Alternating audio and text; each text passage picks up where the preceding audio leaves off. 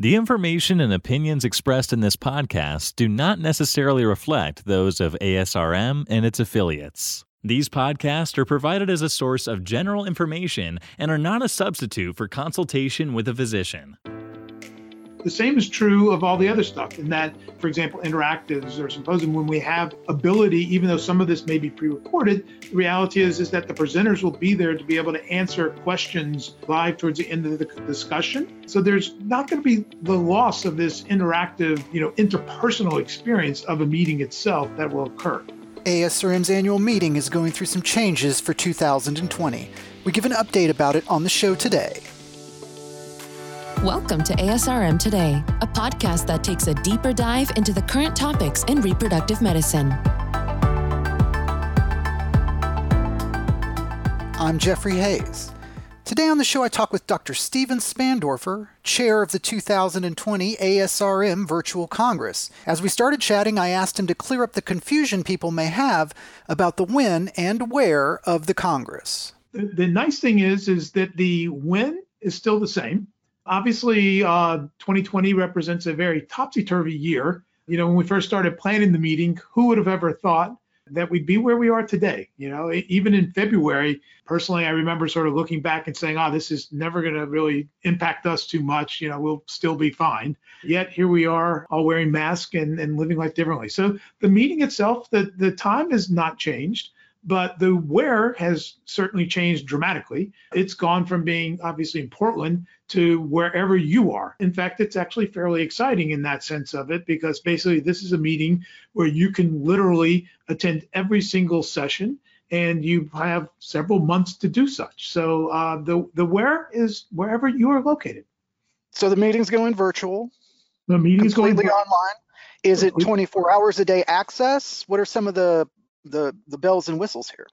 Yeah, so the meeting is going to take place. It's actually going to even start a little earlier because traditionally the postgraduate courses would start on the Saturday and then the meeting itself would start on Monday. Instead, what's going to happen is actually the meeting itself starts on Saturday and the meeting will run Saturday, Sunday, Monday, Tuesday, Wednesday. So the meeting is actually a little bit longer.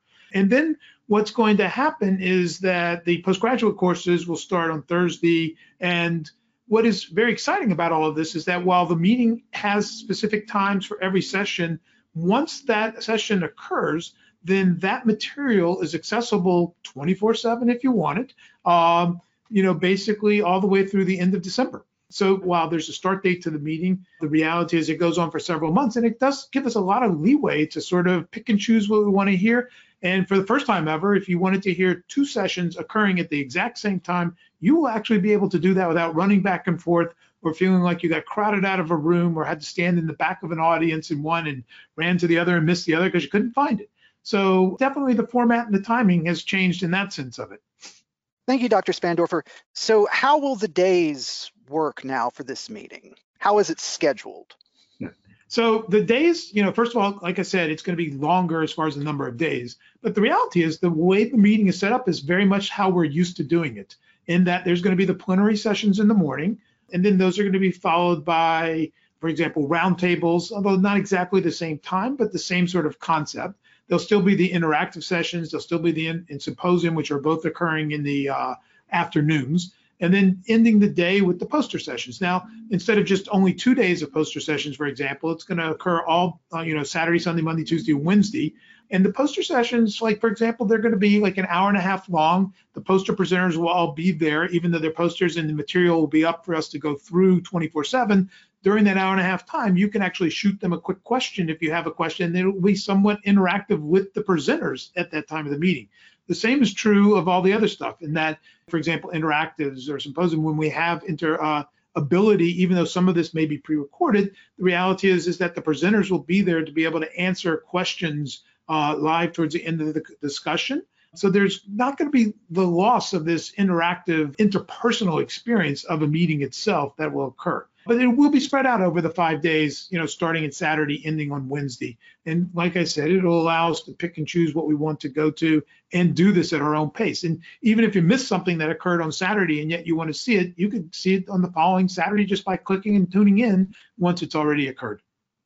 So just to expand on that for a moment, when when you say that they'll be present, even if it's pre-recorded, that means that they would be logging in at a specific time that the, the session is scheduled to occur or the roundtable scheduled to occur, and then that they would be interacting through maybe a, a, a text chat of some sort or yeah, there'll, there'll be a way to send questions and interact with people at the end of the session where you can get your questions answered and interact, you know, with the actual presenters at that point in time. And then if you are going back to watch this later, you know, two weeks later, some point in time, they will actually even post those interactive questions and answer sessions as well as part of the presentation too. So you won't miss out on that part, even if you know you're two weeks later watching the session itself.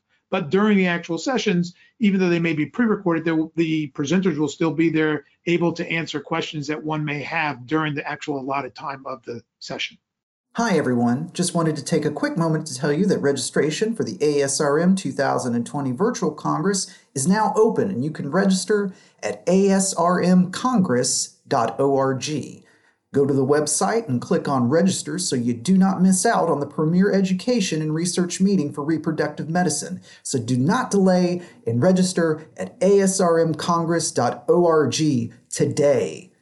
Now, back to the show. As chair of the program planning committee, what are some highlights from the courses that you're willing to talk about? It's a fantastic array of talks, courses, presentations that we have. We're really a lucky society in the sense, if you think about it, in that we're not just doctors. I mean, we're doctors, we're geneticists, we're lab people, we're urologists, reproductive endocrinologists, we're actually the business managers. It's everybody coming together. So there is a little bit about this meeting for everybody. And in fact, the theme of this year is dynamic collaborations, and it's highlighting the collaborations that occur in reproductive medicine. And the field itself is so broad. I mean, there are things and topics that are as exciting as just you know covering from puberty all the way through menopause and beyond of a woman's life. It's not just infertility or anything of that sort. But there are really a fascinating array of very interesting hot topics uh, that will be presented at the meeting. For example, like spermatogenesis in the dish. So really like just an outward thinking new for new way of looking at possibly creating and uh, preserving fertility, I guess, uh, enhancing fertility. There's also going to be a, a, wide array of talks about PGTA and how PGT itself has transformed the field and where things are changing. With, of course, the very hot topic, always talking about mosaic embryos and you know when to use them and how do we use them. But it's not just that. You know, there's also like a very exciting session on cultural considerations on international surrogacy and, you know, how do we handle dealing with people that are surrogates in another country and things we should consider and think about in the ever complicated world of surrogacy. There's also a fascinating wide array of talks looking at, at, basically the differences in, in how we're handling our LGBTQ population you know, there's really a, a lot of various different topics covering the way we should be managing and helping these patients in, in our ever-changing world. So it's really, you know, covering a lot of different focuses, the meeting, and with a lot of very exciting topics that I think will catch a lot of people's attention. Maybe not everything for everybody, but enough here that's broad enough for everybody that will make everybody very excited to be a part of this meeting. So again, chair of the program program planning committee and we touched on earlier what unique circumstances this year presented and the changes that had to come. Can you talk a little bit to people about the challenges of, of making this virtual conference happen in this right. year where there was just so much uh, going against us even having a meeting? Well, you know, you, you first back it up to even making the decision as to you know are we actually going to have a, a, in-person meeting versus a virtual meeting and you know it's very interesting as the topic of discussion first came about i would say most people were quite resistant to wanting to have a virtual meeting i think most of us sort of felt like this was going to pass and by october this would be gone and you know we should have just had the in-person meeting everybody feels like the in-person meeting gives you a lot more of an ability to interact and network. So that was really the first part of it. And then I think, though, what's transformed is as we've seen, you know, whereas the word Zoom was not really a part of my vocabulary a year ago, other than maybe that kids' TV show Zoom I used to watch. But but the reality is, I'd never really heard of this. And now we're doing Zoom for everything. And as I think we got more comfortable with the ability to interact virtually, it got very exciting. And the excitement is is that we're actually now transforming the meeting into something where you really had a limited amount of time. You were running around from place to place, and now you can virtually see, like I said, everything. You could you could attend every single session. That is mind-boggling to think about that. The other part, though, is that when coming up with the meeting and the ideas of the meeting, we didn't want to lose the very special part of the meeting, which is the networking you know what makes this meeting special is you're gathering everybody together and you're bumping into old friends whether they were people you did residency or fellowship with or somebody you worked with for 20 years. And periodically i'll run into a nurse that i saw 20 years ago that i hadn't seen in 20 years you know and it's amazing. But you're not really going to lose that ability because we've set up the meeting where there's networking ability throughout the day including just the interactive type sessions at the end of them where you can ask questions and you know, even the poster sessions, for example. I think that actually,